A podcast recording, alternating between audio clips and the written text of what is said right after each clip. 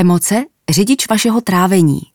Nedaří se vám zbavit přebytečných kil, trápí vás pálení žáhy, nadýmání nebo únava? Nejvyšší čas vypnout přídle autopilota a začít si ho vědomně užívat. To, jak jíte, je totiž stejně důležité jako to, co si naložíte na talíř. Pokud jíte ve spěchu nebo nad talířem řešíte tisíc dalších věcí, možná tím šetříte čas, ale rozhodně neprospíváte svému tělu. Zběsilí jedlíci, kteří snídají cestou do práce, obědvají u pracovního stolu a večeří s mobilem v ruce, mají obvykle problémy s váhou. A to i v případě, že se snaží jíst zdravě nebo drží dietu. Můžete jíst ten nejzdravější pokrm v celé sluneční soustavě, ale pokud jej budete jíst ve stavu úzkosti, vaše schopnost trávení tím bude dramaticky snížená. Vysvětluje americký výživový poradce a psycholog výživy Mark David ve své knize Pomalá dieta. V ní mimo jiné ukazuje, že duše a mysl hrají v procesu trávení mnohem větší roli, než si myslíme. Stres v pase – Stejný názor zastává i celostní nutriční konzultantka a konzultantka v oblasti psychologie výživy Kateřina Literáková ze společnosti Wellnessia. Vedle toho, jak si upravit jídelníček, své klienty učí také zpomalit u stolu, věnovat jídlu plnou pozornost a těšit se z něj. To je trojice základních předpokladů pro to, abychom se cítili dobře v našem těle, efektivně trávili a vyživovali svoje tělo na nejhlubší úrovni, říká odbornice. Mnoho lidí si stěžuje, že ačkoliv dodržují dietu a cvičí, stále nemohou zhubnout. Na vině je většinou hormon kortizol, který se do krve vyplavuje ve chvíli, kdy jsme ve stresu a ovlivňuje způsob, jakým tělo zachází s přijatými živinami. Stres tělo připravuje na boj nebo na útěk. Proto organismus v takovém módu kumuluje energii, která se pak, když k boji nedojde, mění v tukové zásoby. A to zejména v oblasti břicha. Stresovou situaci si přitom mnohdy ani nemusíme naplno uvědomovat. Bohatě stačí, když budete přijídle koukat na zprávy nebo přemýšlet o tom, co všechno ještě musíte stihnout udělat. V bludném kruhu. Lidé, kteří jedí ve stresu, jedí automaticky rychle a pak je jim zle. Trápí je pálení žáhy či rovnou gastroezofageální reflux, nespecifické bolesti žaludku, nadýmání, bolesti břicha, střídání zácpy a průjmu. A protože i rychle snědené jídlo samo o sobě dostává tělo do stresu, je to začarovaný kruh, uvádí nutriční konzultantka Literáková. Podobně to funguje i s jídlem, které člověk sní ve vsteku, pohádce s partnerem nebo třeba ve chvíli, kdy je mu úzko. Každou negativní emoci musí tělo zpracovat. Organismus se nejprve ocitne ve stresu a chvíli trvá, než emocí projdeme a tělo se zase dostane do rovnováhy, vysvětluje nutriční konzultantka a dodává. Proto lidi učím, aby u stolu nic zásadního neřešili – to bývá obzvlášť těžké, když je to třeba jediný moment dne, kdy se rodina sejde pohromadě. Sklidněte hormon. Nejlepší způsob, jak se rychle vymanit z fyziologické stresové reakce, je vědomé dýchání. Stačí se pětkrát zhluboka nadechnout a vydechnout. Tím se tělo přepne a zrelaxuje. Radí konzultantka, co dělat, než se pustíte do jídla. Při samotném jídle nespěchejte, soustřeďte se na to, co jíte a vychutnávejte si každé sousto.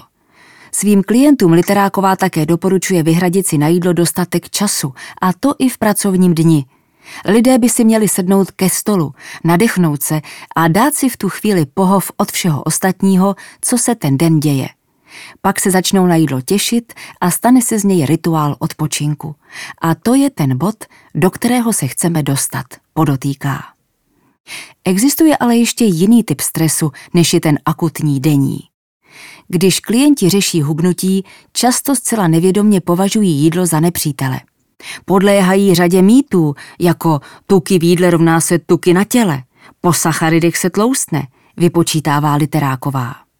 Takovým přístupem k výživě se vytváří hluboký, nízkoúrovňový denodenní stres, který se dá těžko uvolnit, dokud o něm nevíte a ani ve chvíli, kdy ho odhalíte, to není jednoduché.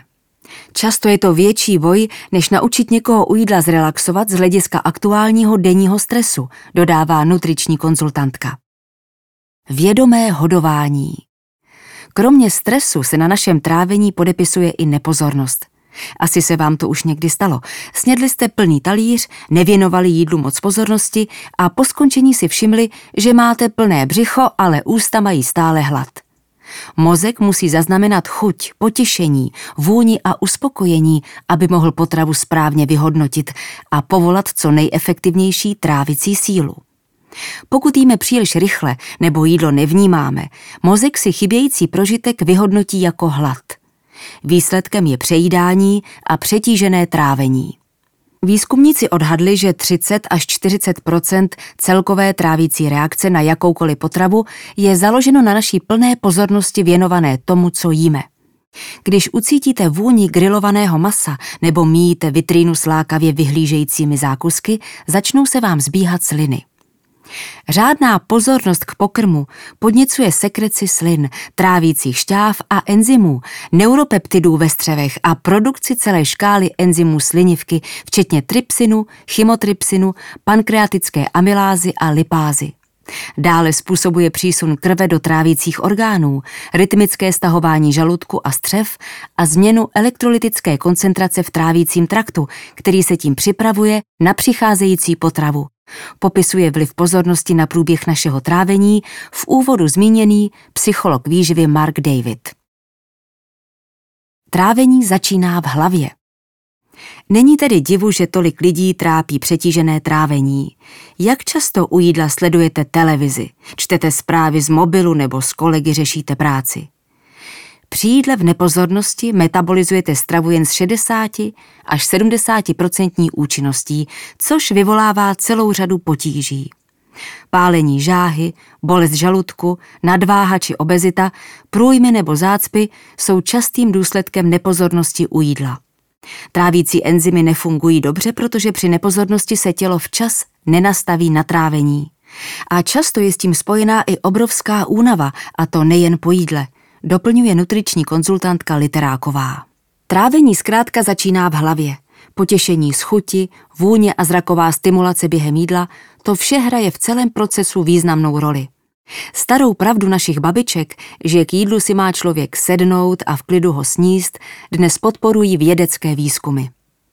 Účastníci jednoho z nich dostali za úkol vypít nápoj s minerály v okamžiku, kdy byli v klidu. Výzkumníci jim pak v tenkém střevě měřili vstřebávání dvou minerálů, sodíku a chloru. Ukázalo se, že je vstřebali beze zbytku.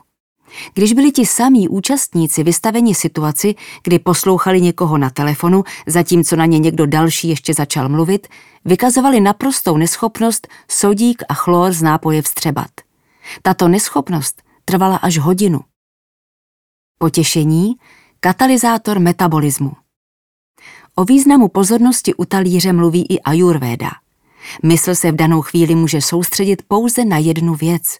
Ve chvíli, kdy jíte a myslíte na něco jiného, už jsem tam měl být, co budu dělat potom, tak trávíte toto místo, abyste trávili jídlo, říká ajurvédská lékařka Martina Zisková. Chuťové, smyslové a vůbec celkové uspokojení z jídla jsou tak základní podmínkou dobrého trávení. Potěšení je katalyzátor metabolismu. Když jíme jídlo s potěšením, jsme ve stavu relaxace, v optimálním stavu protrávení a v tuto chvíli stoupá naše metabolická síla, tedy schopnost dobře trávit jídlo, získat z něj živiny, potažmo energii, kterou tolik potřebujeme pro život. Vysvětluje nutriční konzultantka Kateřina Literáková. Naučit se k jídlu v klidu sednout a vychutnat si ho může být vaše každodenní cesta ke zdravějšímu já.